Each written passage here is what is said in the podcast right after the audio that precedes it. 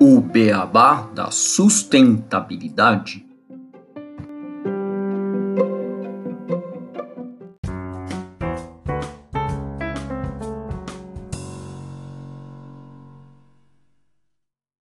Bem-vindos ao podcast O Beabá da Sustentabilidade. Este é o episódio 16: Projetos Sustentáveis, os equívocos de se tomar decisões para cumprir metas ESG. Eu sou Gustavo Soares, administrador de empresas e pós-graduado em gestão estratégica de sustentabilidade. Como sempre, estou aqui com o Renato Gatti, engenheiro de materiais e pós-graduado em gestão estratégica de sustentabilidade. E hoje nós temos a ilustre presença do Guilherme Piffer Sales, que é head de finanças sustentáveis da resultante ESG e mestre em sustentabilidade pela USP. Tudo bem, Renato? Tudo bem, Guilherme? Oi, Gustavo, tudo bom? Olá a todos os nossos ouvintes e bem-vindo ao nosso podcast, Guilherme. Opa, tudo bem? Obrigado pelo convite. Olá a todos os ouvintes. Legal. Bom, Renato, então esse tema do episódio de hoje, um tema longo, né? Pelo menos no título, um título, acho que é o maior título que a gente já teve em relação a problemas e equívocos nas decisões dos projetos de SG, não? Sim, com essa crescente demanda dos consumidores por produtos mais sustentáveis e também exigência dos investidores, principalmente com esse ganho de força que o SG tem trazido, que a gente já apresentou inclusive em episódios anteriores, discutindo isso com a Cindy, a gente vê que as empresas estão tentando correr para buscar soluções de sustentabilidade para poder agradar ambos os públicos. O Instituto Acatu ele fez uma pesquisa em 2018 para mostrar um pouco como que é essa crescente do consumidor consciente, fazendo 13 perguntas para mais de mil pessoas entrevistadas e classificando como um consumidor indiferente, iniciante, engajado ou de fato um consumidor consciente. E o que, que essa pesquisa concluiu, comparado com a última pesquisa que foi realizada em 2012, que existe sim uma crescente, principalmente em relação aos consumidores iniciantes, ou seja, eles estão mais sustentáveis e o brasileiro ele tem claramente seguido e preferido o caminho da sustentabilidade ao caminho do consumo. Também a crescente demanda pelos investidores para que empresas busquem ações de sustentabilidade para que os investimentos sejam mais estáveis ao longo do tempo, agredindo menos o planeta, faz com que as empresas busquem implementar ações de sustentabilidade em suas marcas, em seus produtos. Porém, muitas vezes, devido a equívocos, falta de conhecimento do tema, enfim, elas acabam caindo no famoso greenwashing, que a gente traduzir aqui do português chama lavagem verde ou pintando de verde, que é uma prática até criminosa e criticada pelo mercado porque as empresas elas vinculam suas marcas com ações de sustentabilidade sem que de fato elas estejam realizando essa ação, elas estão enganando o cliente a comprar um produto sem que ela esteja de fato fazendo aquilo. Como eu comentei, talvez não que elas querem fazer por mal, mas sim que elas estão mal orientadas. A gente sempre traz aqui, Gustavo, que esse caminho da sustentabilidade é muito complexo e a gente tem que olhar diversas pontas, diversas frentes para ter uma abordagem mais sistêmica e fazer com que essas ações sejam bem amarradas para não abrir margem para críticas e possíveis questionamentos sobre esse temido greenwashing. E a ideia aqui é a gente discutir um pouco com o Guilherme sobre como essas empresas estão, por que, que elas tomam essas ações precipitadas e o que, que a gente tem que pensar, enfim, evitar com exemplos, alguns cases, para que elas realmente apliquem ações que possam ser consideradas de sustentabilidade em suas marcas, em seus produtos. Exato, só dando assim um exemplo, né, do que você falou, do caso do greenwashing, a gente pode pegar um exemplo antigo, até dos anos 80, da Chevron, né, que é uma companhia do ramo de petróleo americana, que ela fazia propaganda na televisão dizendo que se dedicava a problemas ambientais,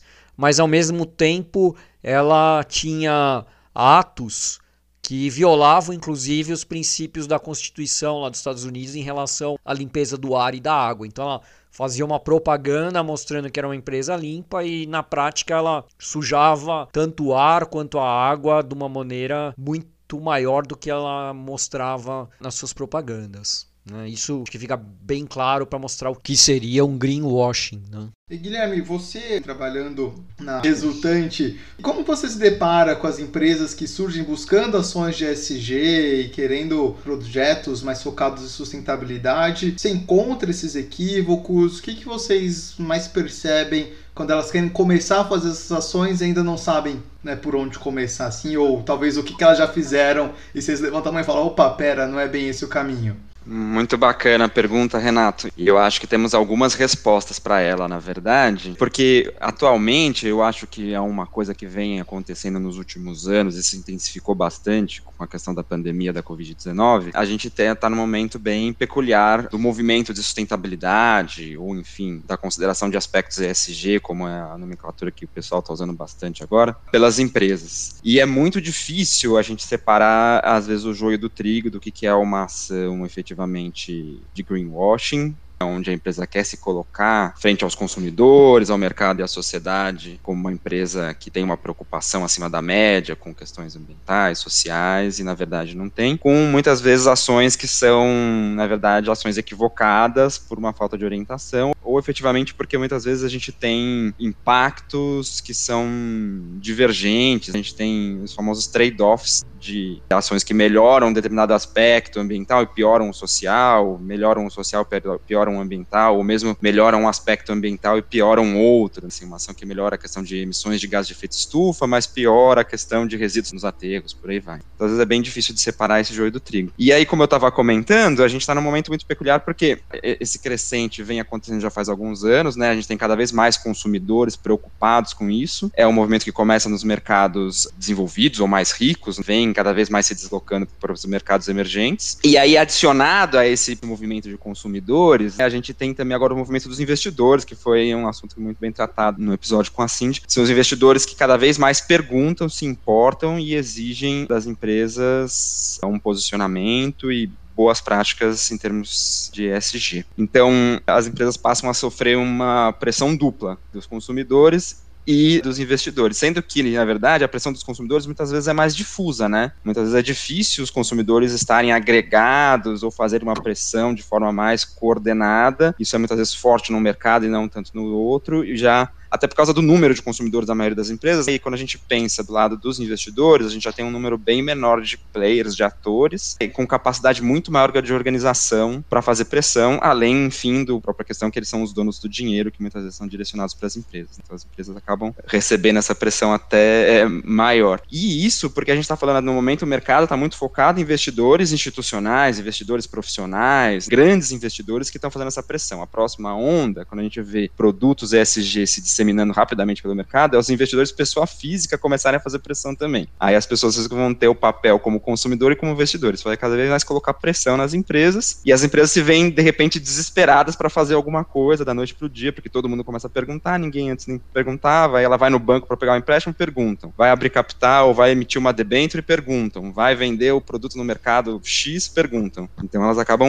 ficando meio desesperadas e vindo procurar ajuda. Aí a gente tem uma questão assim de muitas empresas que já tinham ações ações pontuais e querem estruturar melhor, elas têm um pouco essa narrativa, né? Poxa, mas já faz X anos que eu faço N ações e muitas coisas interessantes, mas muitas vezes são coisas pontuais, né? Não estruturadas não tem uma abordagem sistêmica, né? Como a gente sempre fala aqui, tem que ser sistêmica e holística para ter ESG, para ter sustentabilidade, né? Exato. Muitas vezes você ter bons programas de responsabilidade social corporativa, você tem um voluntariado, você se importa com uma coisa ou com outra, não significa que você tenha realmente um comprometimento mais sistêmico. E aí a gente cai nessas questões. A empresa faz um produto achando que está sendo super interessante, mas não percebe muitas vezes que esse produto vai ter um impacto negativo. A gente até conversou um pouquinho sobre empresas que trocam embalagens de plástico por embalagens embalagens de papel, que a gente estava falando um pouco sobre isso, e muitas vezes as embalagens de papel vêm com uma série de resinas, compósitos e outras coisas que também acabam prejudicando o meio ambiente. E aí é importante estar bem assessorado, né? Usar boas metodologias que são complexas, são difíceis de se entender, muitas vezes envolvem esses trade-offs, você melhora um aspecto e piora outro. Mas pior ainda são empresas que acabam fazendo, talvez até mais propositalmente, essa tal da lavagem, né? O greenwashing, que é querer parecer muito mais sustentáveis do que elas de fato são. Isso é um problema. A gente tem bastante avanço nos mercados em relação a isso, inclusive outro ponto que foi tratado no episódio anterior com a Cindy, a gente tem cada vez um número maior de empresas especializadas em fazer isso no mercado em fazer avaliações, fazer o que a gente chama de research ESG, ou uma avaliação das práticas ESG das empresas. A gente tem grandes players globais que fazem isso, e a resultante, que é a empresa que eu trabalho, é um dos players nacionais são dois players maiores nacionais que têm atuado diretamente com isso, a gente é um deles, de fazer as avaliações das empresas e tentar olhar um pouco além do que ela transparece na publicidade e atrás de mais informações, até para poder embasar os investidores para que eles possam tomar decisões sobre investimento nessas empresas. É uma coisa muito interessante de gerenciamento de projetos que a gente escuta falando que você tem que gastar mais tempo no planejamento para você poder fazer uma execução certeira e gastar menos tempo na correção dos problemas. E isso que é muito importante para as empresas começarem a pensar, investir mais tempo nesse planejamento.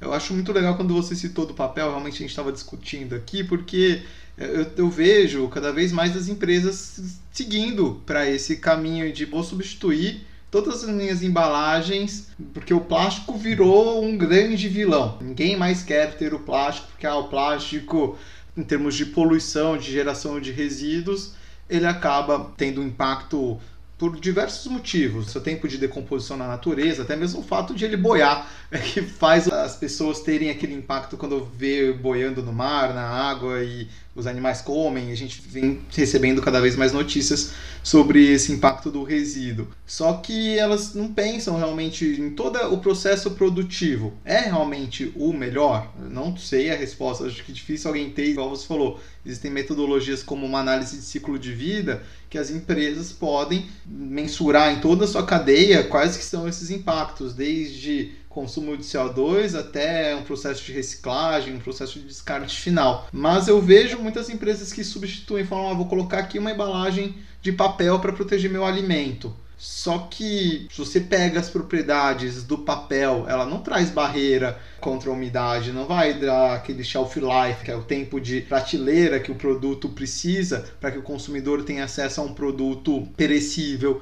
E aí acabam colocando o quê? Um filme plástico que vai proteger o material, ou seja, ele não eliminou o plástico, mas colocou o papel para trazer um aspecto de sustentabilidade, porque as pessoas entendem que o papel, por ser de fonte renovável, ele é um material mais sustentável, e também não entra na conta como vai ser reciclado esse material, ele vai ser mais ou menos reciclado, é, vai impactar em alguma forma o valor de descarte na cadeia de reciclagem com cooperativas, o consumo de água da produção daquele material, o CO2 emitido, porque o papel ele é mais pesado do que o plástico. Você vai precisar de mais material né, dependendo da espessura para fazer aquela embalagem e vai emitir talvez mais CO2. Então, é, acho muito importante, igual você comentou, as empresas começarem a colocar todo esse planejamento para tomar melhor as ações, porque a gente vê muitos erros e isso gera discussões gigantescas das indústrias, que a indústria do plástico quer vender seu material, a do papel também quer vender seu material, e as duas vão falar: o meu é melhor, o meu é melhor, e ali no meio tem uma indústria produtora de bens de consumo que tem que atender consumidor, tem que atender investidor, fala, tá, qual o caminho que eu vou, que eu tô sendo impressionado pelas duas, e o que, que é melhor, né? tipo, não faço ideia. Exato. Só adicionando, né, que a gente chegou num estudo que foi feito na Alemanha pelo GVM, que é o Gesellschaft für Verpackungsmarktforschung, né, uma palavrinha curta, mas que seria um instituto de embalagens e pesquisa, que eles falam que o uso do papel em lugar do plástico, primeiro ele tem alguns problemas como o de ter maior quantidade de material como eles fizeram uma pesquisa que seriam 40% a mais de material, uma embalagem alimentícia. E outra coisa que eles falam também é que, como o Renato falou, que vai precisar de um pouco de plástico ou resinas, como você falou, Guilherme, para esse material conter melhor o, o produto que está lá dentro, ele acaba tendo problemas para reciclagem também. E, e, o outro ponto que eles levantam também seria que, além dessa reciclagem ser mais difícil, ela pode ser mais cara também. Perfeito. E acho que adiciono aí ainda a questão, por exemplo, que, enfim, acho que não foi mencionado no estudo, de isso acontece muito com esse tipo de estudo de análise de ciclo de vida, que a gente comentou um pouco antes, de que todos esses atributos ou esses parâmetros que são usados para avaliar os aspectos positivos e negativos das diferentes alternativas, se eu uso plástico, se eu uso papel, se eu uso uma mescla dos dois, eles dependem muito do lugar de onde está se falando, né? Então, muitas vezes papel na Europa vai vir de florestas temperadas do norte da Europa, que tem uma série de impactos, tem um ciclo de vida diferente em termos de uso de água, de capacidade de absorção de CO2, enfim, do que o papel produzido aqui, por exemplo, no Brasil ou na América do Sul, que é produzido através de eucalipto, não é de pinos, né? Não é de pinheiro, tem um ciclo de vida diferente, tem uma maior absorção de CO2 ao longo da vida porque cresce muito rápido, mas talvez consuma mais água, eu também não tenho esses dados, mas enfim, se esse estudo for feito na Alemanha, se for feito nos Estados Unidos ou for feito no Brasil, ele vai chegar a conclusões diferentes necessariamente. Se a gente pensa aí que a indústria vai usar energia, a fonte de energia, né, a matriz energética na Europa e no Brasil é muito diferente, então isso vai acabar tendo impactos diferentes no meio ambiente, sabe? Por isso que às vezes é muito difícil. E aí vai acontecer, né? Cada setor vai acabar defendendo seu material, vai querer dar mais luz para os impactos positivos, fingir um pouco que os impactos negativos não existem. O que mais me incomoda muitas vezes nessa questão de greenwashing é a empresa deliberadamente querer aparecer uma coisa que ela não é, sabe? E aí eu acho que também vai depender um pouco do perfil da empresa. Tem empresas que vão ser mais rápidas porque tem uma cultura, de repente, mais disruptiva, mais rápida, exponencial, ou tem realmente capacidade financeira para pôr gente lá para fazer as coisas, vai poder fazer as coisas mais rápido e comunicar mais rápido. Tem empresa que vai ser mais devagar, ou porque não tem tantos recursos à disposição, ou porque realmente se importa um pouco menos com os holofotes e com a parte de publicidade de tudo isso, sabe? Mas o, o que me incomoda um pouco é às vezes a empresa ser displicente, né? Então, alguns exemplos que eu já vi na vida, assim, né, de vez em quando eu catalogo um pouco, é embalagens de papel, por exemplo, que tem o selo FSC, que é um selo super famoso, né? Quem conhece um pouco mais o selo sabe que quando você coloca o selo FSC, em qualquer embalagem, em qualquer papel, você tem que dizer qual é o número da sua certificação, isso faz todo o tracking com o processo de certificação e garante que você realmente tem esse selo. Eu já vi várias vezes embalagens de alimento, por exemplo, às vezes até de pequenas empresas, padarias que compram embalagem de alguém que tem lá o selinho, mas não tem nenhum número. Imprimir o selo é a coisa mais fácil que tem, né? Então o cara tá realmente fazendo uma coisa para parecer que não é, né? A empresa fala que tem, que é um benchmark nisso naquilo, na verdade ela tá começando o projeto, talvez daqui três anos que vai ter o projeto. Com a questão de mudança climática, isso acontece muito. Isso aqui é carbon free, carbon neutral, neutro em carbono, ou sei lá o que mas, cara, da onde que veio isso? O cara comprou crédito, não comprou, ele tem uma floresta, ele acha que ele é, ou ele tem uma fazenda no Mato Grosso e acha que só porque ele tem a fazenda, a aviação de transporte que o cara tem é sustentável, é neutra em carbono. Então são coisas assim displicentes mesmo, né? Que a pessoa não se dá ao trabalho, a pessoa que eu digo assim, né, a empresa, ou enfim, aquela organização não se deu ao trabalho de ser minimamente assessorada ou de ir atrás de um processo mais sério. Ah, e a gente está falando de um caso muito clássico de greenwashing, né? Assim, e isso acontece bastante também. Já que vocês falaram bastante agora do, do greenwashing, queria trazer um, uma definição do INBS, que é o Instituto Brasileiro de Sustentabilidade ESG, que ele classifica os sete tipos de greenwashing que podem acontecer. Eu acho que você que já falou bastante desses tipos nos seus exemplos, que seria o greenwashing por falta de provas, que é quando a empresa ela declara que o produto é ambientalmente correto, mas ela não tem nenhuma evidência, nenhuma certificação, nada que vai comprovar que esse produto é ambientalmente correto ou que ele está declarando no produto. Né? O segundo ponto que é por incerteza, greenwashing por incerteza, que é quando essa empresa, essa organização, ela utiliza um tipo de declaração ampla e vaga que não será entendida pelo consumidor. O terceiro é o greenwashing pelo custo ambiental camuflado, que é quando as organizações elas sugerem que seus produtos são verdes, é, mas ela se baseia apenas num critério ambiental e esquece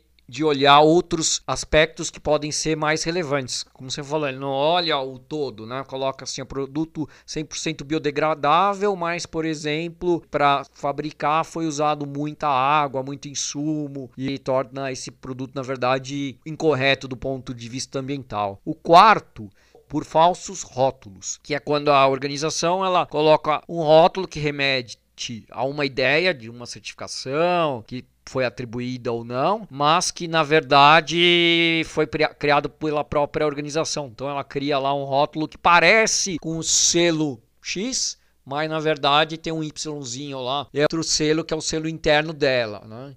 O quinto é por irrelevância. Ela coloca lá uma declaração ambiental que pode ser verdadeira e correta, mas que na verdade é irrelevante. Por exemplo, afirmando que um produto não contém CFC, mas que é uma obrigação imposta por lei. O sexto é por distração, que aí ocorre quando o produto tem impacto na saúde das pessoas, mas eles estão declarando que ele é verde. Mas é, se você tomar ele, você morre, né? Um negócio meio assim. E o, o, último é por mentira mesmo, que é quando uma organização ela faz declarações sobre certificações de terceira parte de maneira falsa ou usando indevido. Né? Só para contextualizar isso que você falou. Bem legal, Gustavo, essas definições. A gente, inclusive, comentou, Guilherme, no episódio de construções sustentáveis sobre a questão da certificação acreditada porque o consumidor sustentável, que pratica o consumo consciente, ele é uma minoria ainda no Brasil. Por mais que está aumentando, são muito poucas pessoas que vão até o fim questionar aquela origem do produto e muitas empresas se utilizam disso.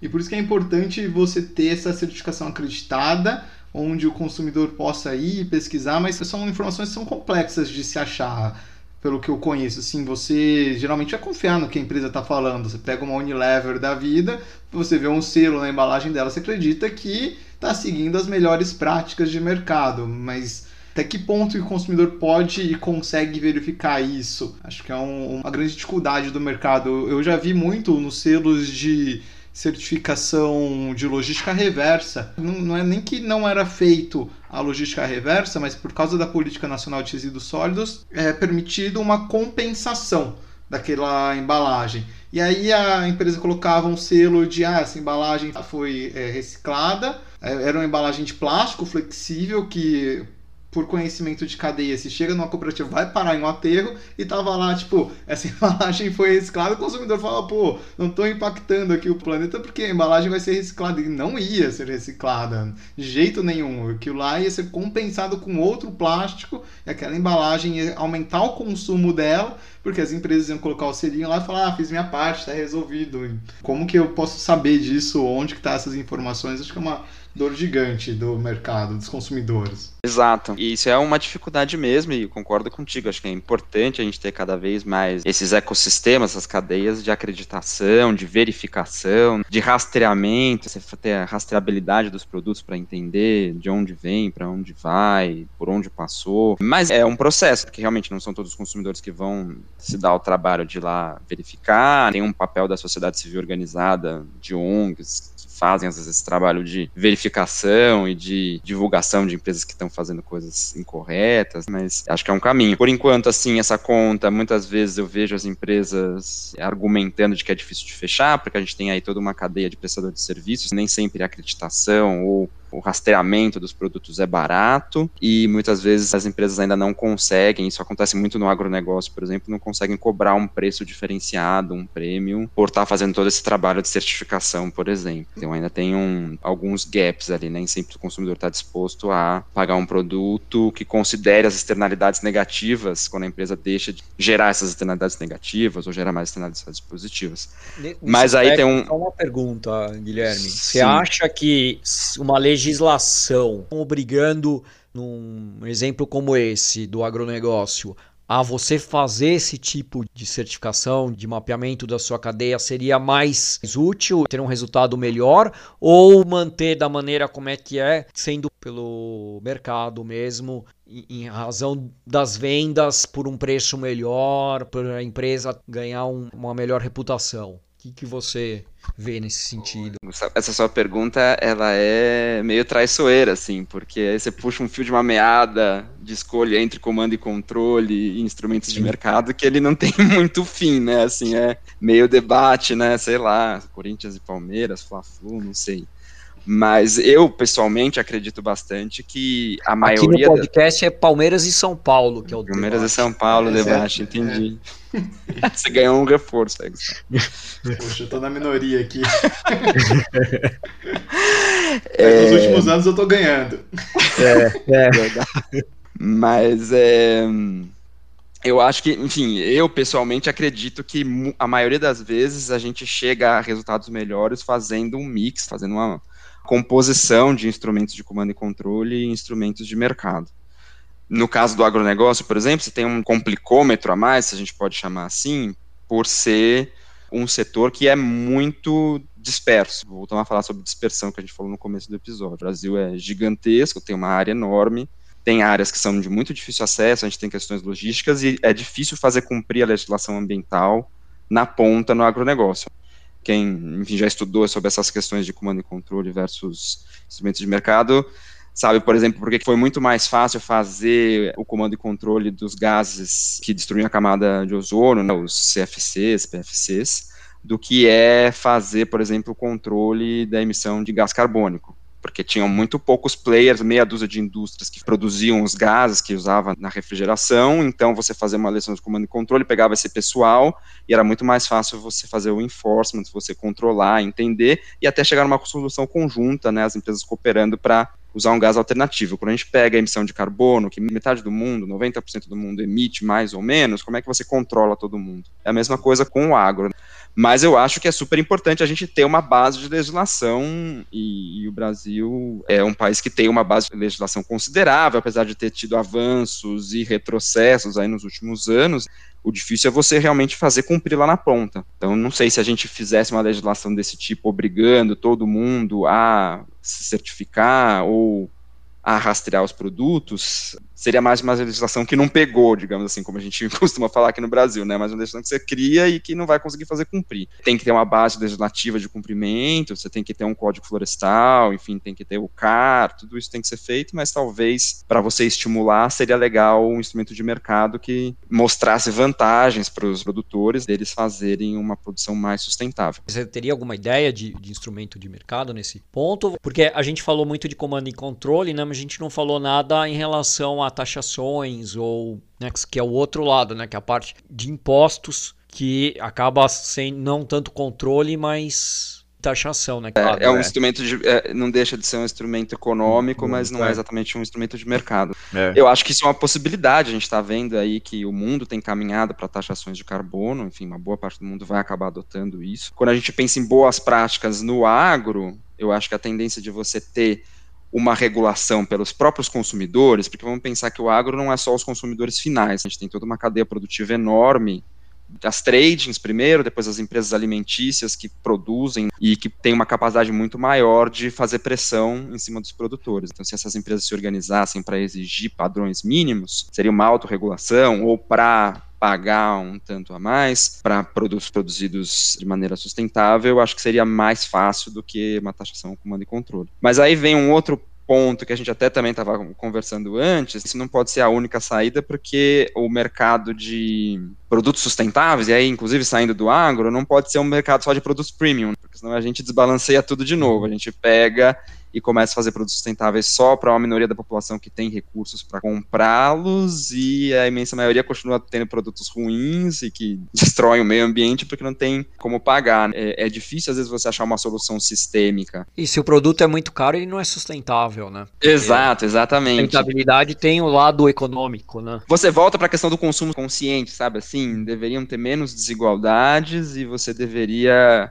ter um, um, sistema econômico que conseguisse internalizar melhor as externalidades, porque no final é isso. Os produtos muitas vezes são baratos, como são hoje, e a nossa geração tem acesso a uma série de coisas que as outras gerações não tinham, porque a gente não está contando exatamente pelas externalidades que tudo está gerando, né? Eu acho legal essa visão, Guilherme, e, e é um movimento de mercado, acredito, que talvez a gente precisaria acelerar ele. Hoje a gente vê muito forte as empresas posicionando os produtos sustentáveis como uma coisa premium. E isso gera é, uma desigualdade porque a maior parte da população não consegue ter acesso a esses produtos mas se a gente envolve instrumentos de comando e controle ou regulação de mercado, taxações, incentivos, o consumidor exigindo e mostrando que existe um mercado que demanda esses produtos e os investidores investindo capital para que as empresas comecem a fazer mudanças, isso tudo pode caminhar para que a gente consiga atingir essa visão sistêmica. Só que a gente não pode demorar muito também,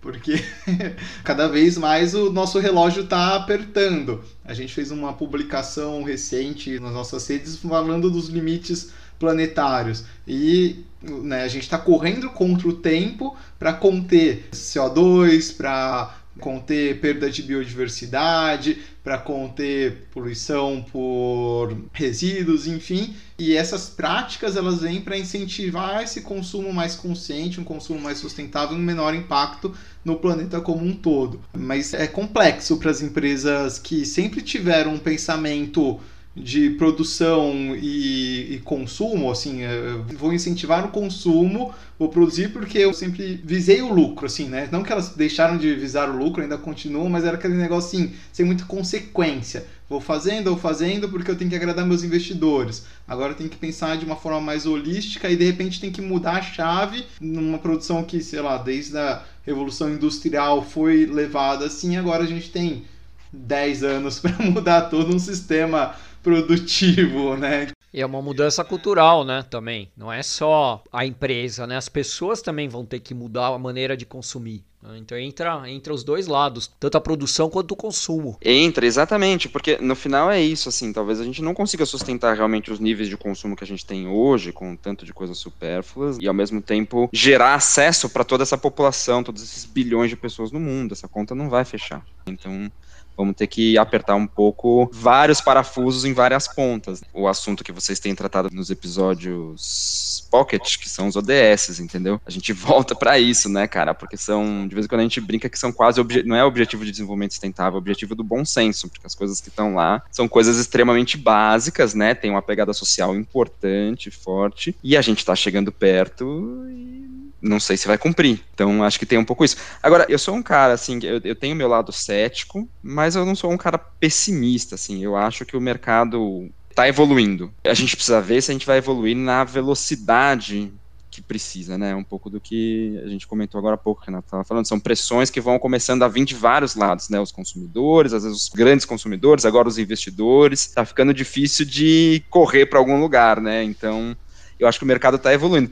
E aí, por isso que, assim, é uma coisa assim, eu me incomodo bastante com greenwashing, mas ao mesmo tempo eu tento, às vezes, ter uh, uma visão mais otimista, menos, assim, militante, num certo sentido, porque me parece que é um caminho, sabe? Assim, tem empresa que vai começar a acertar, errar, vai tomar na cabeça, tem telhado de vidro, né? A gente vê empresas aí que começam a querer falar e falam rápido demais, falam coisas que não deviam e são quase canceladas aí. Então a gente vê um pouco esse movimento mas a gente tem que talvez tentar entender que algumas vezes você caminhar um pouco e não ter uma solução perfeita, mas enfim, fazer uns testes e andar é melhor do que ficar todo mundo, ninguém anda, ou só nessa, esse puro greenwashing, uma daqueles sete exemplos que você comentou, Gustavo, que a pessoa está fazendo puramente por marketing mesmo, né? Às vezes eu prefiro que a empresa erre tentando fazer alguma coisa, é um processo iterativo ali de melhoria, e na próxima vai fazer melhor, do que ela fique ali parada, fingindo que está fazendo alguma coisa e nadando nos louros da comunicação, entendeu? Uma coisa que eu acho legal, voltando no começo do episódio, as empresas elas serem bem assessoradas porque o consumidor, as pessoas, de certa forma, a gente não tem conhecimento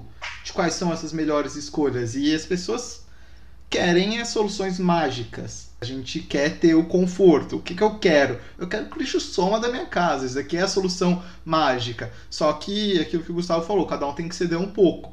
Então as empresas também têm que fazer esse papel. Não adianta só o consumidor pressionar a empresa e falar, oh, me dá a solução mágica, porque não existe solução mágica. Você também tem a sua responsabilidade, você também tem que ter o seu bom senso de que não adianta só a empresa e governo se mexer, nós temos que ter ações que impactem positivamente no mundo e, fazer a nossa parte de apagar a luz, tomar um banho mais rápido, eh, reciclar o lixo, descartar corretamente, não jogar pela janela, porque ah, eu quero uma embalagem que seja biodegradável, que eu posso jogar na terra e ali vai sumir. Aí as empresas vão atrás disso, né? Mas é lei de Lavoisier, na natureza nada se cria, nada se perde, tudo se transforma. Aquilo vai sumir? Não, ela vai acontecer alguma coisa que pode ter um outro impacto. E se a gente não pensa nessas consequências, pode gerar impactos piores que vão retornar para a gente.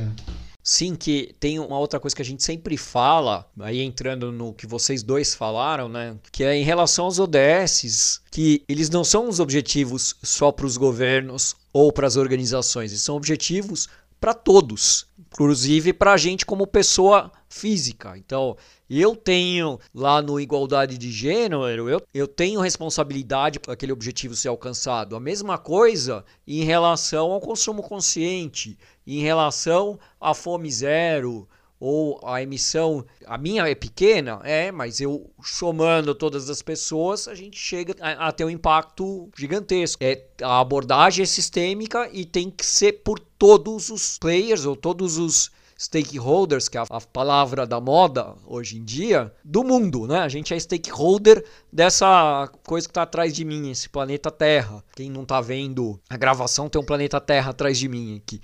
E exatamente isso. A gente está como stakeholder da Terra e todos nós precisamos atuar em cada um dos chapéus que a gente tem, como Gustavo, pessoa física, como Gustavo, trabalhador, como Gustavo que vota, como Gustavo que anda de ônibus, em todos os aspectos da vida. E só complementando até mesmo porque empresas e governos são feitas de pessoas. Então, se eu não faço a minha ação no meu dia a dia, quando eu for para o meu emprego, por que, que eu vou mudar? Porque que a empresa é composta do Renato, do Gustavo, do Guilherme.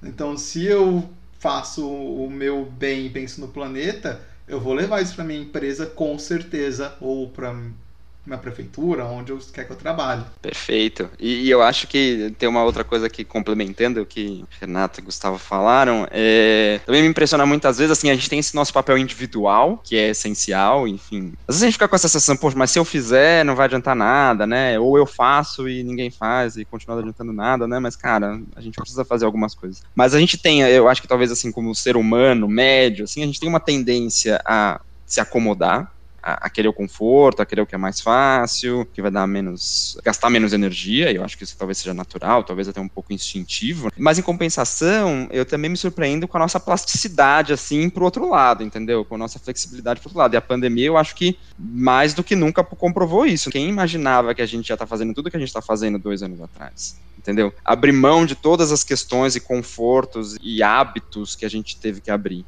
entendeu? Uns mais, outros menos, né? Eu, pelo menos, abri mão de muitos. Também eu acho que, é, às vezes, a gente tem empurrado, ou tem algumas coisas que acabam mudando um pouco o nosso contexto, ou os nossos limites, assim, pode ser bom, entendeu? Sei lá, eu fico imaginando assim, poxa, quando eu era mais novo, tinha muitas coisas que eram tão comuns, assim, as ruas eram muito mais sujas, pelo menos aqui em São Paulo, onde a gente mora, não sei se vocês concordam comigo. Renato, acho que é um pouco mais novo, né, Renato? Eu e o Gustavo tem mais ou menos a mesma idade.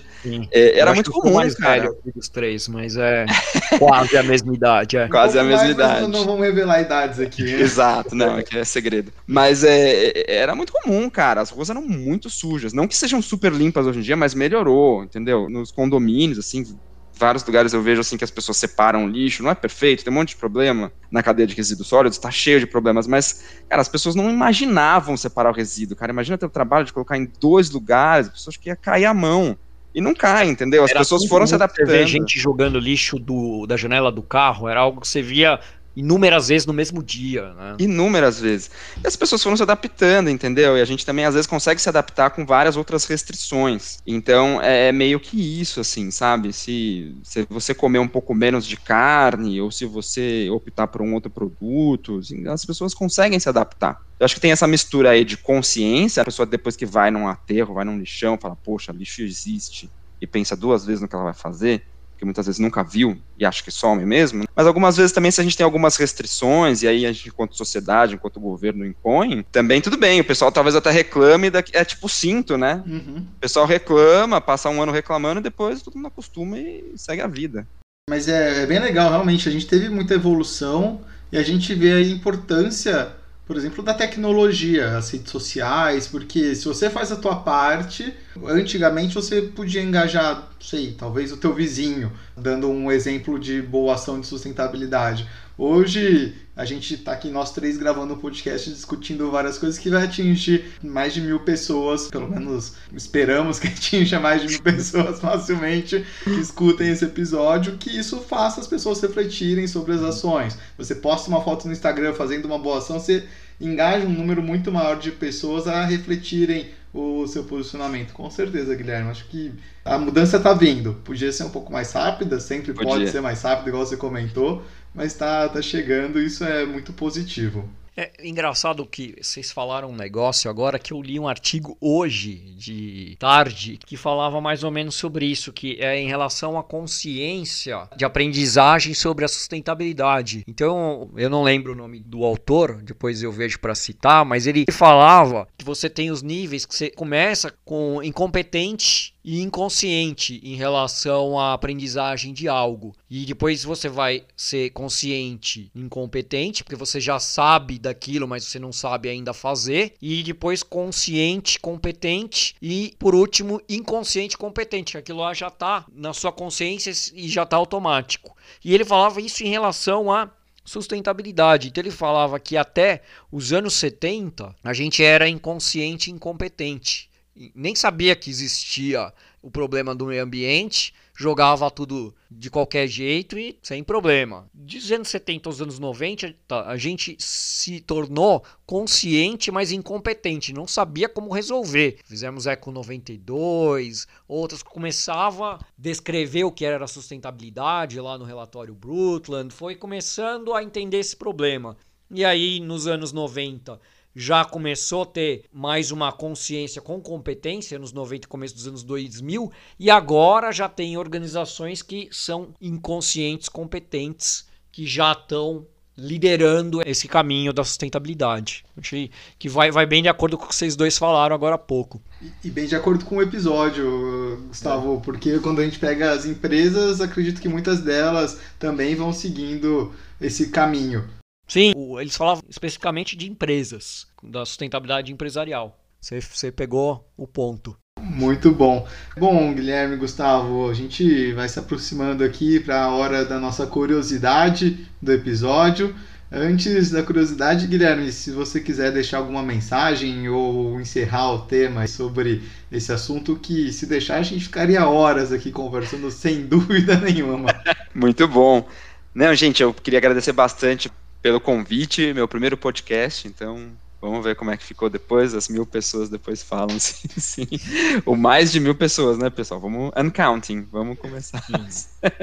Queria agradecer bastante pelo convite e acho que reforçar isso que eu falei. Assim, é, é um caminho. Acho que todo mundo que trabalha com isso ou que se envolve com isso tem momentos de esperança e de desesperança, né? Mas ultimamente acho que eu tô um pouco mais esperante. Eu tô vendo um movimento bacana aí e tomara que todos nós aqui, direto ou indiretamente, ou por esse ou aquele meio, consigamos atingir mais pessoas, seja fazendo consultoria para empresa, seja fazendo podcast, seja conversando com o vizinho, para ver se a gente vai mudando esse cenário aí, dar uma correria. Excelente.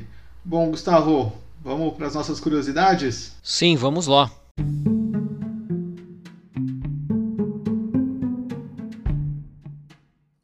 Curiosidades.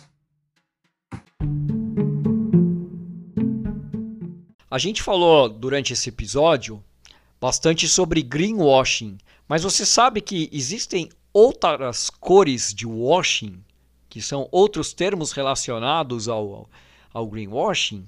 Exatamente, na literatura já inventaram outras cores que são o blue washing, o pink washing e o purple washing.